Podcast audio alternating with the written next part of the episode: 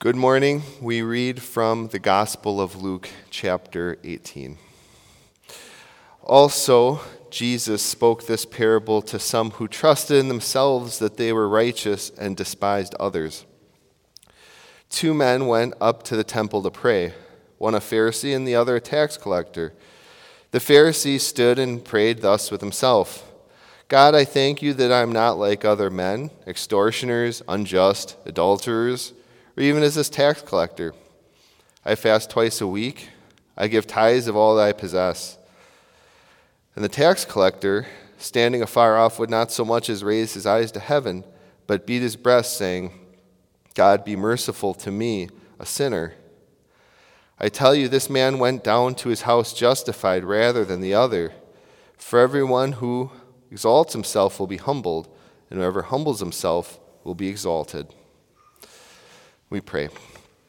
Uh, these are your words, dear Heavenly Father. Sanctify us by the truth. Your word is truth. Amen. Please be seated.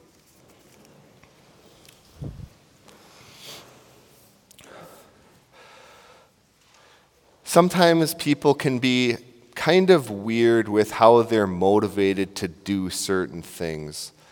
And I found it out uh, kind of a really weird thing when I went to visit my brother and his family, and they live in D.C. area, Northern Virginia. And so out there, they got some pretty big freeways and the Beltway and all of that. And, you know, let's just say they don't exactly drive how we tend to do in friendly Minnesota.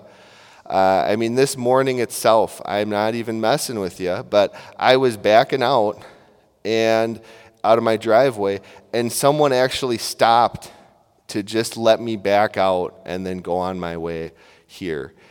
Uh, but now, where my brother and his family are at, you know, they can get a little aggressive sometimes with driving. And, and one time, we were out driving and saw some stuff, and my my nephew Jack had to actually explain something to me. That's, you know, I guess how old I'm getting now.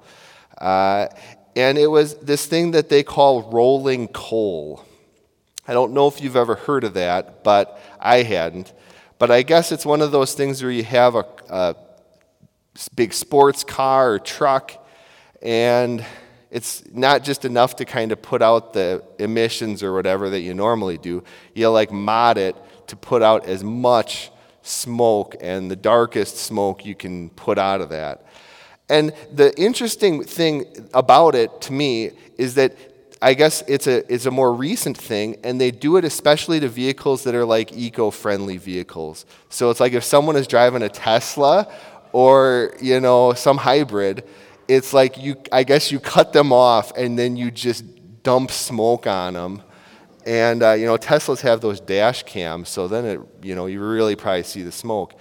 Uh, and so it's kind of just, I don't know, maybe psychology people have an explanation for why it is the way it is. But it's interesting that people, it's not enough, you can't just have smoke come out. You have to kind of stick it to someone while you're doing it. It has to be in reaction to something else.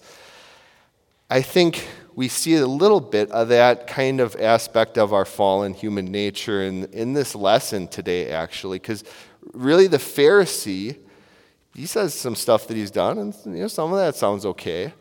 But he really has to kind of define himself against that tax collector. He kind of has to roll coal on him, so to speak. And I think that says a lot about how we understand our own identity or who we really are. And I think this lesson helps us unpack that this morning. Because, you know, this is a parable. Jesus is telling a story, and he could have crafted it in any old way he wanted to. He could have had one go in and then another guy go in. But he has these two people go to the temple at the same time and, in fact, interact with each other. Or really, it's just the Pharisee interacting with the tax collector. And, you know, you see from his prayer, at first you can think he's praying about himself a lot. But no, he's praying about other people a lot. He's really defining and understanding his identity in contrast to other people, including that tax collector. And just like you don't roll coal with no one there to see and be awed by or be upset by or whatever. You need that Tesla to roll coal on. He needed, in fact, that tax collector for his identity, who he was thinking himself to be, how he was defining himself, really needed that tax collector. And he needed the tax collector and others to be the villain in that. And so he, uh, you know, Jesus doesn't just speak this parable, as he says, against, against those who are work righteous or who trust in themselves to be right with God. It is this little extra add on where it says, and despised others. Now, you know, we don't really say despise a whole lot in our everyday speech. And I'm not like, good sir, how many people have you despised today? And, well, I'll check my Rolodex and figure that out. It's, we don't really use that word, but I think what we do use that wouldn't show up in a Bible translation is the word negativity. See, I think we don't tend to think of ourselves as despising other people, but we do tend to get pretty negative to other people. And I think the Bible addresses that when we actually unpack the language. And in our everyday speech, I mean, you could say the Pharisees giving off some serious negative vibes here. And the thing is, is if I were like, you guys, you know, we all can be work righteous at times, like the Pharisee. You'd be like, nah, not me. I know, like, from the way this parable is presented itself, I should be being like the tax collector. I'm fine. I trust. I know I have sins, and I know Jesus takes care of them. But if I said, well, just like the Pharisees trust in himself to be right with God is shown by his negativity, I think we realize that often our negativity to other people can show where our trust and identity are really lining up at. Often, it's easy for us to define who we are, figure out our identity in relation to other people around us. And when we do it, it kind of gets negative pretty quickly. Because the thing is, is we're going to look at other people, and it's, it's easy to, like in the lesson here, it's easy to play a comparison game. When we do that, it's easy to see, well, where other people messed up. And think, well, you know, I don't do that at least. And we can highlight the sins of others in our mind or in our talk to other people. Sometimes our negativity toward other people shows up, I think, because we're negative about ourselves. We see someone else do something well, and instead of you know, having a healthy reaction that could be like, well, maybe I could learn something about how to improve or, you know, take advice from this person. We're like, well, let's get out the giant magnifying glass and see what I'm going to pick on of this person so I can just, you know, be dismissive and negative about it. And I think when we're negative and we let that negativity get in control of our lives, it really shows that deep down we are finding our rightness and our righteousness uh, not in God, but in defining ourselves over and against the people around us. Uh, and again, ending up in a largely negative way. Negativity is such a problem because it keeps us from really recognizing who we really are. I mean, it's one of those things where we all want to be genuine and authentic. No one is like, I want to be super fake. We all want to be genuine and live out who I really am, or you want to be who you really are. And yet, when we define ourselves over and against other people, I mean, are we really being who we really are? Or are we just who we are in opposition to someone else next door to us. We're really grounding our identity in other people. And with that negativity, often disintegrating who we really are, who we were created to be. And so I think our lesson unpacks for us, well, the solution.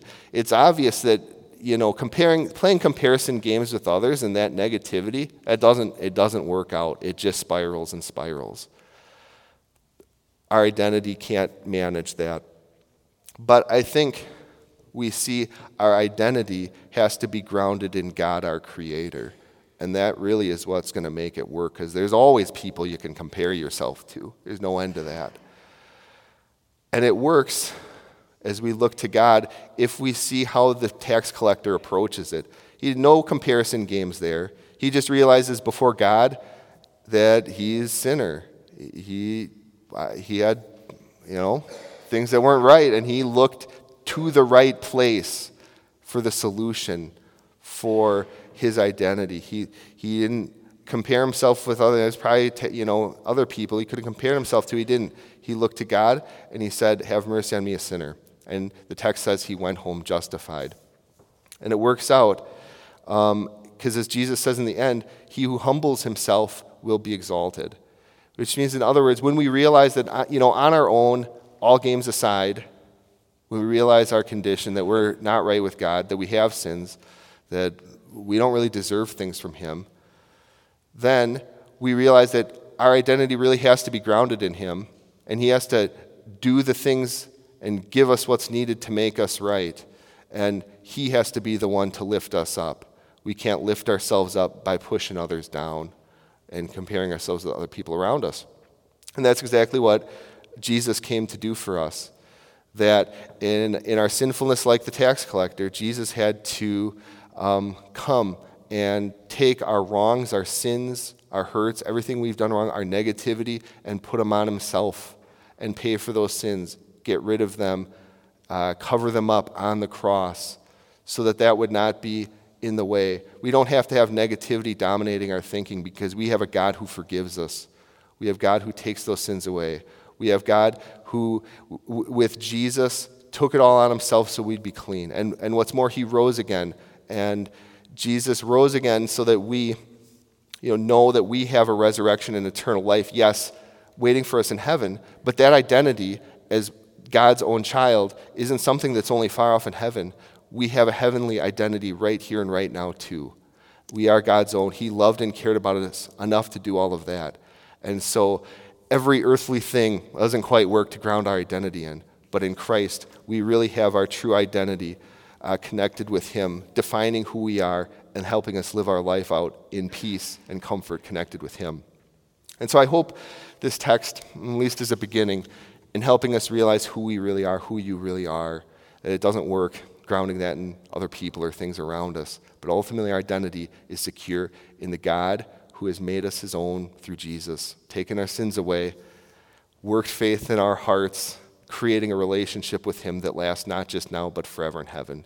He's given us a heavenly identity, and right now, we can live at peace with this heavenly identity as we wait uh, for that eternal life someday. Amen.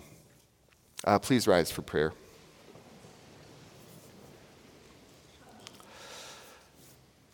Dear Heavenly Father, protect us from the harmful negativity that turns us against our neighbor and against ourselves ultimately.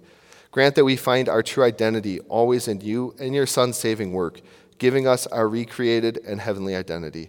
Amen.